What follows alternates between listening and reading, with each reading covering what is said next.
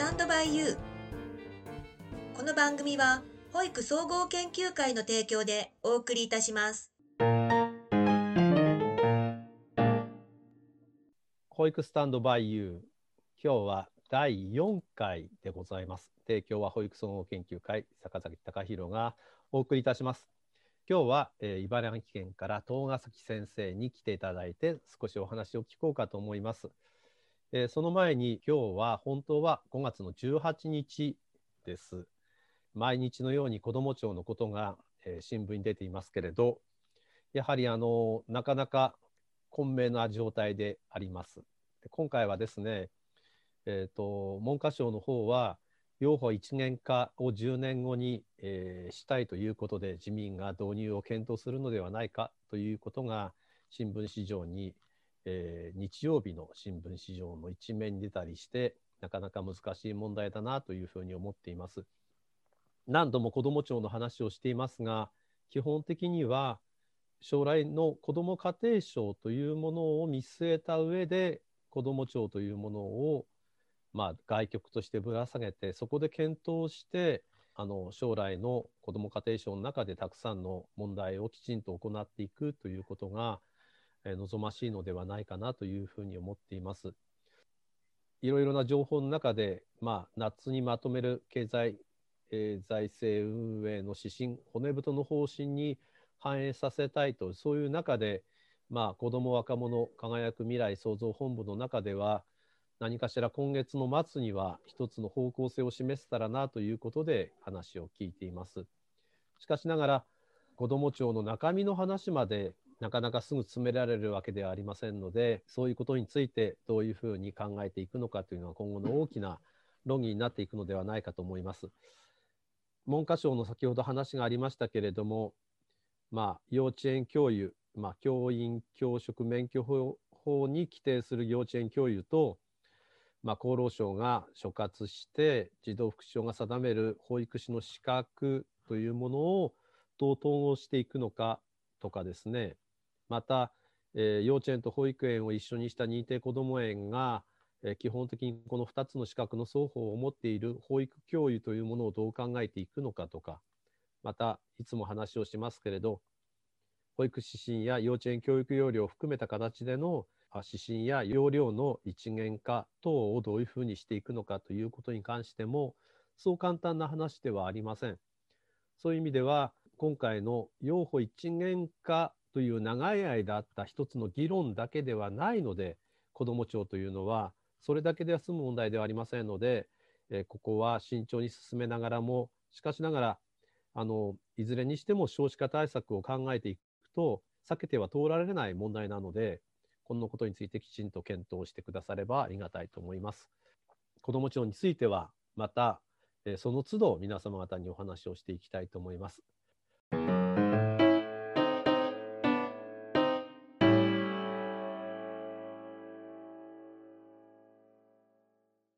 それでは、えー、東ヶ崎先生に出ていただきたいと思います。よろしくお願いします。はい、よろしくお願いします。もうあのまあ、東ヶ崎って呼んでるわけですけど、東ヶ崎からすると残念なことですね。30年近く 私と、えっ、ー、と、まあ、付き合わなければならなくなってしまった、えー、残念な運命なわけでありますけれど、えっ、ー、と、一応、えー、今の役職等をよろしくお願いいたします。はい。えー、大変あの深みに入りました東ヶ崎でございます。えー、現在はあ社会福祉法人東明会の理事長をしておりまして、えーまあ、あの保育の世界とちょっと違うところでは、えー、全国認定こども園協会の方の副代表理事そして地元ではあ茨城町の民生委員児童院協議会の方の会長を今させていただいているところでございます。あのちなみに、えー、このような方でございますので子ども保育政治連盟の副会長とか、えー、認定こども園の方の、えー、政治連盟の副会長とかそういうことも、えー、気にしております。さてあの小さい時ってどんな子供だったんですか？そ うですね、まあ、結構野球をやってた人間なんで、えーまあ、そちらの方の選手っていうかな、そういうのをなんか目指してたような気がしますね。茨城はあの、まあ、土浦とか布団ヶ崎ちっちゃい時は強いチームが多かったわけでしょ？いやそうなんだけども、まあ、あのただあの私は中学校までしか野球はやってなかったんでね、えー、高校時代はもう遊びの方に走っちゃいましたんで、えー、軟式しか経験してないんで、ね、公式っていうのはちょっと経験してなかった。ああのちょっとね、はやりたかったんですけど、はい、ポジションはどこだったの？私は一応ファースト。へえ。私もファーストなの？あ、そうなのそうなの？そうそう。キャッチングがうまかったんだね、長崎ね。ああ、まあ、分かったのかどうか分かんないけど、結構ほら、体が大きいっていうことで、まあ、こう、ちょっとね、それてもこう取れるっていう、そういうところで、こうやってたのかなと、自分では思ってます。この保育の仕事に入るきっかけは何だったんですか？あまずね、まずうちの父親が公務員、あの町役場の職員で定年退職という、若干少しで定年より早早かったんですけど、辞めて退職金で保育園をこう設立したんですね。えー、それでその時にこう手伝うように言われたんですけども、えー、給与いくらいくらくれんの？という話をしたら10万円だと。いうことで、今まで私があのちょっと後で前職の話しますけども、前職で15万もらって、なんでお前減額なんだって言って、少し躊躇して、親父と喧嘩したんですね。うん、でもこう1週間ぐらいこう悩んで、えー、まあ始めるんだったらもう最初からやってた方がいいかなということでちょっと決断をしてこの業界に入ってきたということですね。その前は前職は何だったんですか？前職はね、多分あの岩手県、青森県で牛の牛の餌を売ってました。あの乳乳の飼料専門、それの営業だったんですね。特に青森は完全に新規開拓で放り投げられた人間です。あのこの仕事も含めてなんですけれどこう影響を与えた人物とかいたらお知らせください。あのこの牛の餌で本当にこう放り投げられてあの習志野ナンバーのカローラを乗ってきてですね取締役からねそれで青森県の方にここでお前仕事しろって言われたけどどうやって 何をどうしたらいいのかっていうのは分かんない状態だったんですけどもでもあのまあ、そういう本当の新規開拓っていうところで、まあ、多分皆さんご存知のあの雪印っていうメーカー、その名簿をもとにですね、一軒一軒歩きましたけど、まずは相手にされないですよね。まあ、そういう中で、あのまあ、ちょっと少しずつあの顔見知りになるように用事がなくても毎日のように 何軒も酪農家回ってましたね。あの地元の信用金庫さんみたいなことをやってたわけですね。そうそうそうそうそうなるほどね。どうどうなんですかね、保育界で影響を与えた人たちっていうのはいますかね？ああのやっぱり、ね、私あの、日報協の方の青年部で、その時重信さんっていう部長がいて、やっぱこう、何言ってるか分かんないんだけども、ずっと朝までずっと付き合ってて 言ってることがね、よく分かんないけど、3年、5年してからそれがだんだん分かってくるという、そういう、まあ、一つの出会い、さんというのは大きい影響の存在だったんですね。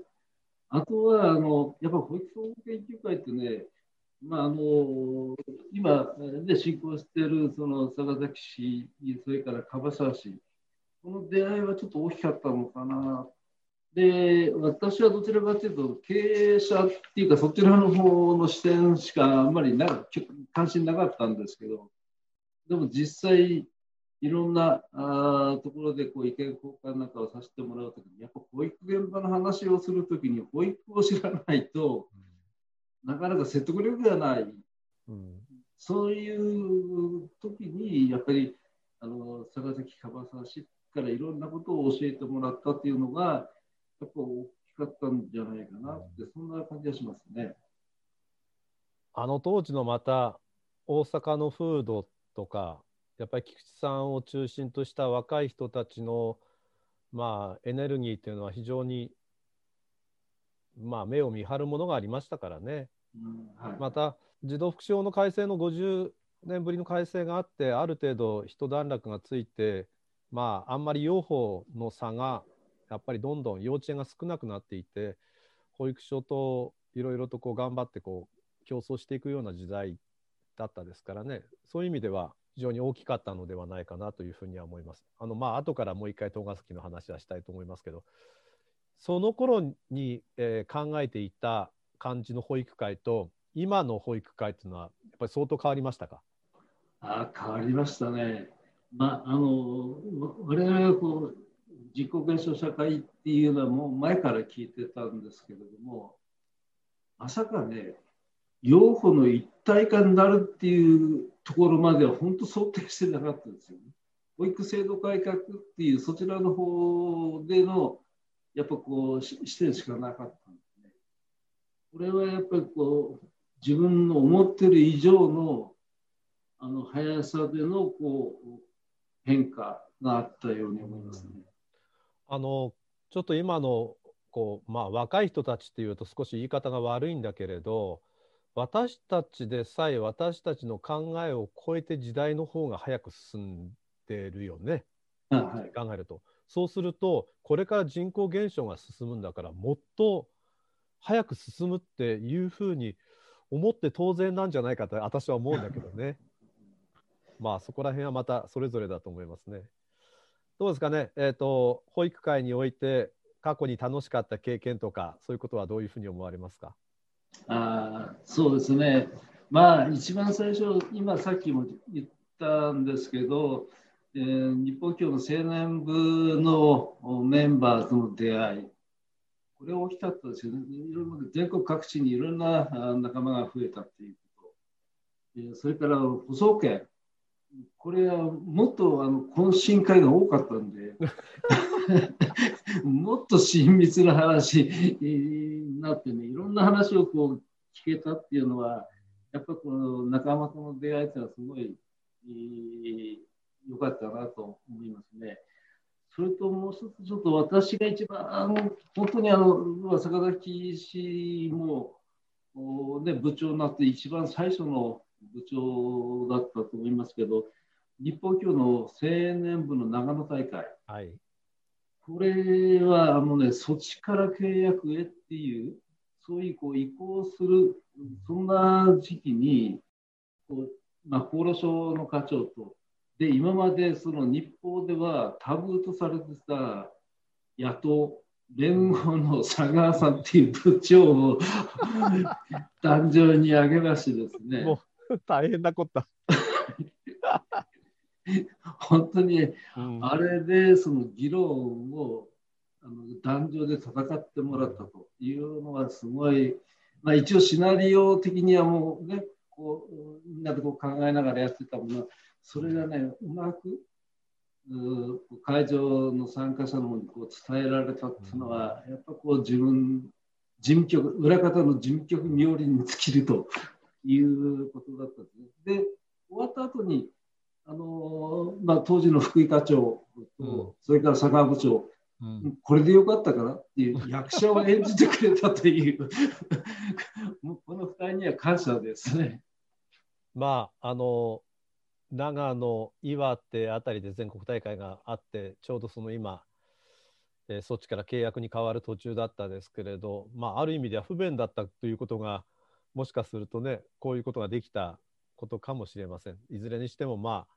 ああのあの時代だと少し考えられないことでしたね。最近一番気になってることは何でしょうかね。うん、そうですね、えーまあ、30年前のこう措置時代というのはこう行政がこう認めない事業をいわゆるその補助事業以外はもう認めないっていう流れの中で本当にこう目の前の学童なんていうのはやってほしいっていうことを言われてもこうできなかったっていう時代なんですよね。で民間なのにまあ、あの社会福祉法人は民間なのになんで自分の裁量がないのかなっていう思いがあって、うん、まあ、そういう保育制度をこう改革っていうのをこう目標にしてきたんですね。うん、でもさっきも言ったように本当にあの流れが速くて変化の流れが速くてですね、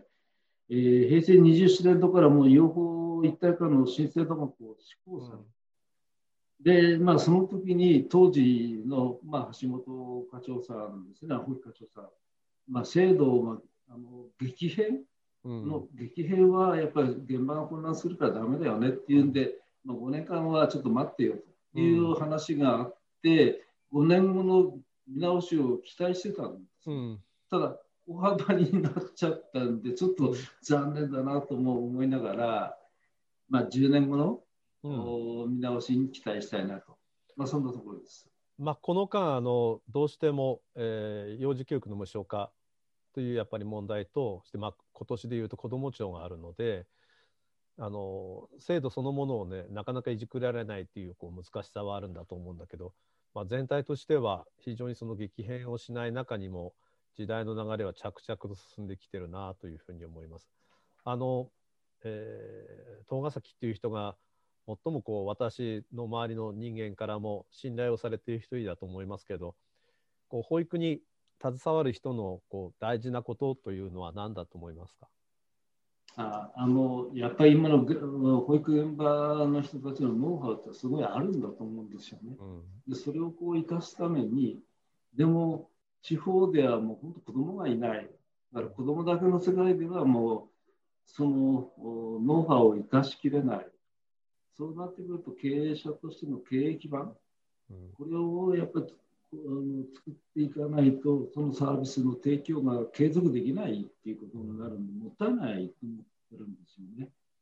まあ、ちょっとそういうところを少し、えー、そういう工夫して子どもだけじゃなくて子育て支援も含めていろんなところの関わりを持って経営基盤を作ってもらえたらなと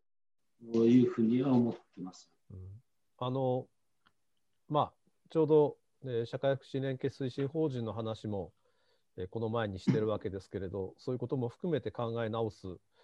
考え直すっていうかな。まあいろいろと考えを練るところに来てるんだと思いますね。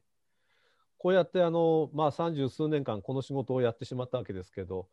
どうですかね？あのもう一回って言ったら今度は どうしますかね？何の仕事しますかね？それ聞かれると全然今想定してないんで、生まれ変わったらとかねそうこまで今考えたこともないんでね。うんえー、そうだよね。あの東ヶ崎自身としてはまあ青年部の事務局の、まあ、下にいた時はまあ仕方ないとしてあの事務局長になってからまさか自分が ずっとこういう仕事をもう二十数年間ねまあ自分では裏方だとは言ってるけれどほぼあの人前に出て何らかのしなければならない立場になるとは思ってなかったんでしょ ただねこれね本当の坂崎氏がその部長やってで私が事務局やって、うんこれね、結構いいコンビだったんじゃないかなと自分では 自負してますよ。やっぱこう、こう人に伝える力っていうのは私にはないけど、やっぱこう、坂崎部長は、やっぱそこは得意だったんでね、まあそういう役割分担の中では、なんか良かったのかなっていう感じはしますけど。あの、面白くないこと言うけれど、例えば、えー、いろんな社会福祉の関係の本にね、介護をこうやった人たちとかって名前出てくるんですよ。おかしいな、俺も東ヶ崎の名前も出てこないなってよく笑うわけだから、なかなかね、難しい時代だったんだなと思います。どうですかね、今後の保育会に臨むことっていうのを少し一言お願いできますかね？そうですね、まあまあ、さっきも言ったようにこう人口減少がね、えー、それから少子化っていうものをこうそういう社会の中でまあどういう役割をね、えー、我々がしていくかということが少し、えー、関心ありますよね。えー、それからね、ちょっと私、これ参考までに、あの私は日経連、今は経団日経連経団連というそういう組織の中にもちょっと首を突っ込んでたんですけども、あるこう大手の鉱山会社の会長さんの話を聞いたときに、バブル時代に不動産だとか観光だとかいろんなところにこう事業を広めたんです。でもバブルの崩壊とともにこう縮小していくと。で、その縮小して最後に残ったのはやっぱ工業とか工業に類するものだけだったということになっちゃう。だからあの法人、まあ、社会福祉法人としてね、えー、こう保育、子育て支援がこれがメインだと思ってうん、これが一番ノウハウを持ってるんで、ここを大事にしてほしいなって、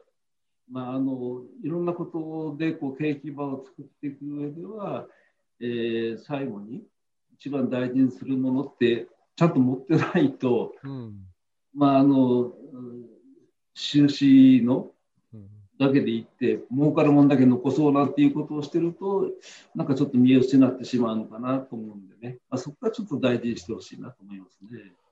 保送家の人の少し、まあ、いいところはあれですよね、まあ、保育を苦手をし保育、保育そのものを苦手にしているっていうと言い方おかしいですけれど、あまり関係ない人もいるけど、そういう人たちもよく勉強してますよね、保育のことをね。それはすごく大事なことだよね。自分がやる、やらないじゃなくて、どういうことが今あるのかっていうのは非常に大事だなと思っています。さあ、ちょっとじゃあプライベートのことを少し。休みは何してるの？お酒も飲まないしさ。ずっとタバコ捨てられるわけじゃないしさ。まあ、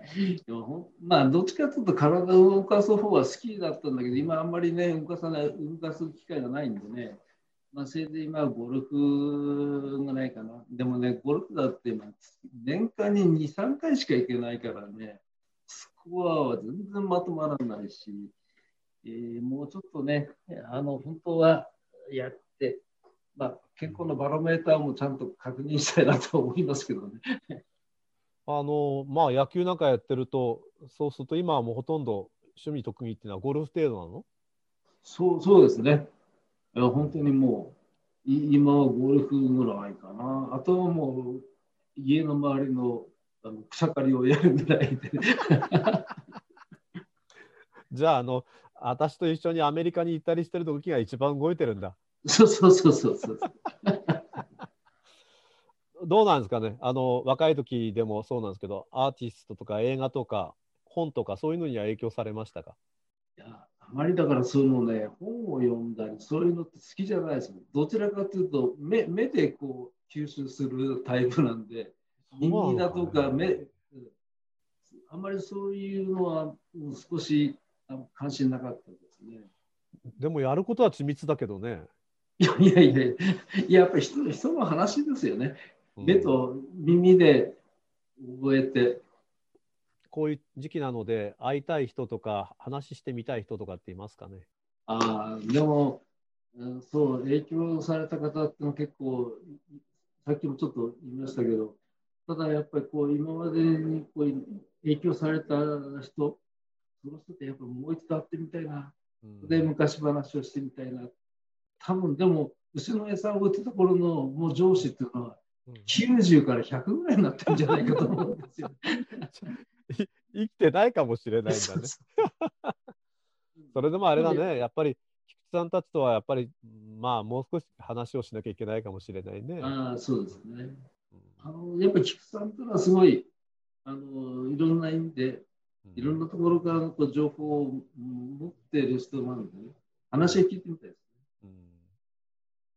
どうですかね、えっ、ー、と、最後に食べたいものとか聞いてるんだけど、もうどうどうですかね。なんか食べるものいっぱいありそうな気がするんだけど。最後にってね、ちょっとそこ、最後っていうのはどうかわかんない。ただね、今はね、あのー、まあ、ラーメンうんあの昔ながらの中華そば、はい。あれと日本そばにはまってるんですよ。うん。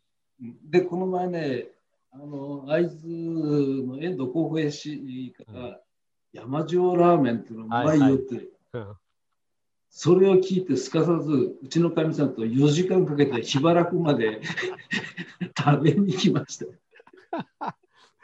あれは山塩がうまいんだよ。そうそう。ただ、あのねあっさりした塩ラーメンって。なかなかないんですよ。ああ。うんあれはね、1時間半待ってやっと食べれたんですけど、うんやっぱこう、あのうまかったですよ。うん。そうだね。あそこはまた、なんていうかね、会津や新潟がラーメンうまいって不思議な感じだよね。まあ最近でも茨城あの、ほら、なんか大盛りがいっぱいテレビに入ってるしそうそうそう茨城のそうそうそうそう。なんか、と東ヶ崎は鍋さんがいるからかなと思う時がいっぱいあるんだけど。まあまあ、どうなんだろうね。あの、今日一番最初に野球の話が出たんだけれど、やっぱり若い時に戻れたらもう一回野球やりたい。ああ、あの、軟式しか経験してないんでね、公式はね、ちょっとやってみたかったです。今でもそう思いますけどね。まあでも、と東ヶ崎が野球やってるっていうのは面白いかもしれないね。私たち思いもしないもんね。どうなの？あの、これから先ずっと、例えば100年後とか長く生き生きたらこんなことしたいとか、ああいうことって考えたことあるの？そんな、100年なんて自分の人生はもう50年か60年だと思ってたのが100年これから考えもしない。本当ちょっと全然そういうところ考えても意味なかったですね。なんかね、あの、人間はいつか死ぬんだって思う思うんだけれど、それ考えても別段大して進まないからね。うん。うん、なんかやらなきゃいけないこといっぱいあるような気がするから、ちょっとごめんね。あの、舗装研の、まあ、いよいよ、えー長い間事務局長っていうのをこう、今、あと何日間かでこう降りるわけだけれども、などんな感じなの？舗装研を降りるっていうの、こうなんか降りるというか、その役職を降りるっていうの？まあちょっとあの何これから何をしていこうかなとかねそういうこう不安なところもあるけど、まあ、ちょっと残念なところもあるけどただほっとしてる部分の方が大きいかな。うんうん、あの結構事務局って細かにやりやりだすとね、キリがないんで、うんまあ、そういったところでな、なんかね、えーその自分の与えられた役割をやってきたことから少し解放されるっていうのは、少しちょっとほっとしてるかな。茨城のまあ事務局もやり、全国の青年部の事務局もやり、すぐ舗装研の事務局もやりってことになってね、多くの人たちの面倒を見てきたわけだからね、それはまあ、すごいもんですわね。で、多分私なんかはどうしてもやろうと思ってたからそうだけれど、あれなんでしょ？東ヶ崎にしたって、ここまで舗装圏が大きくなったり、あんなところ行ったり、こんなところに行ったりするとは思わなかったんでしょ？もうね、それは言えますね。まあ、いいとこ3年か5年で終わりだろうと思ってたのがね、20年も続いてるし、あと、やっぱこう、あまりその外国ってのはあまり関心なかったんだけど、本当にもう3回も視察行きましたからね。まあ、あれもだからね、いまあ、半分嫌々ながら行ったっていうのはいい経験だったのかなと思いますそうですね。どうですかね。あの、まあ、これまでの中で感謝していることとかあったら教えてくださいますかね。あそうですね。あのまあ、さっきも言いましたけど、社会福祉懇談会っていうこう異業種の話っていうのは、すごい私がこう聞けたっていうことはありがたかったなっていう話で。えーそれから、あと、まあ、さっきも言いましたけど、補送研でこうこう仲間と出会って、教育内容をこう聞くことができて、でそれをもとにですね浅い、浅い知識ながらも、えー厚労省だとか内閣府とか、あと経団連の少子化対策の方も出させてもらったんですよね。えーそういった時にこう、少しでも我々がこう、私なんかが主張してきたこと、これを聞き入れてもらったっていうのは大変自信になったんですね。で経団連の少子化対策の方の茂木さんっていうあのキッコーマンの長さん、はいはいはい、この人が会長さんだったんですけどもその人なんかにこう聞き入れてもらえるのはやっぱこう嬉しかったと同時に自信にもなりましたね。でこういうこう体験を貴重な体験をさせてもらったというのは本当にこう感謝ですよ、あの長く続けてるとどこかにチャンスが落ちる時があるね落ちてる時があってそういうことはすごくありがたいなと思いますよね。どうなんですかね東ヶ崎がこの一番大切にしているものとか大切なものはっていうのはどうなるんでしょうかね。あそうですね、今ちょっとさっきも言いましたけど、やっぱり、えー、人口減少社会から少子高齢化社会においてこう我々が果たす役割っていうのをもうちょっと真剣に向き合って、えーまあ、経営基盤をどういうふうに作っていくかっていうことは、まあ、それがあのキーワードになるのかなって、うん、えー、まあ、そういう思ってます。でも先を先も言いましたけどもあの保育とか子育て支援これを大事にしてほしいなっていう、えー、ここはちょっとねぜひともこうお伝えしたいなとは思いますね。うん、それとねもうあの先ほども最初にこう言いましたけどあの牛の乳牛で餌を売ってる時に、うん、えー、千葉県の方の営業マンだったんですけどこれね流暢な会話あまり得意じゃないんですよ、ね、うん、でも営業成績はすごい上位だったんですよ。うん。これを見させてもらったっていうのはね、うん、ありがたい。で、絶対にこの人はその約束したっていうことをきちんと果たす。でできないことはできないってはっきりこう伝えたということでこう営業マンとしてのこう信用をで、お客さんの中でこう築き上げてきたんだと思うんですよね。まあまあ、そういうことをちょっと見てきた中で自分としてはあの、まあ、自分だとかその縁の損得よりもあ子どもの損得、うん。えまあ、これをこう優先してこう判断していきたいなっていうのがこう私の方の今大切にしたいところですね。で、えー、もう一点もし言わせていただくんであれば保育さ、えー、生徒改革を目標にしてきた私としてはですね次世代の方々にも10年から20年先の目標というもの、うん、これを持ってもらうといいのかなまあ、そんな感じはしてますので、ぜひともね、私はそういうふうに思ってますので、もし参考になれば、お願いをしたいなというふうに思います。はい、ありがとうございました。今日はあの東ヶ崎さんからたくさんのお話を聞きました。まあ、ちょっと嫌な言い方をするとですね、えっと、私のやってきたことのあの半分ぐらいは東ヶ崎がやったことなので、えっと、いつも思うんですけど、えーと、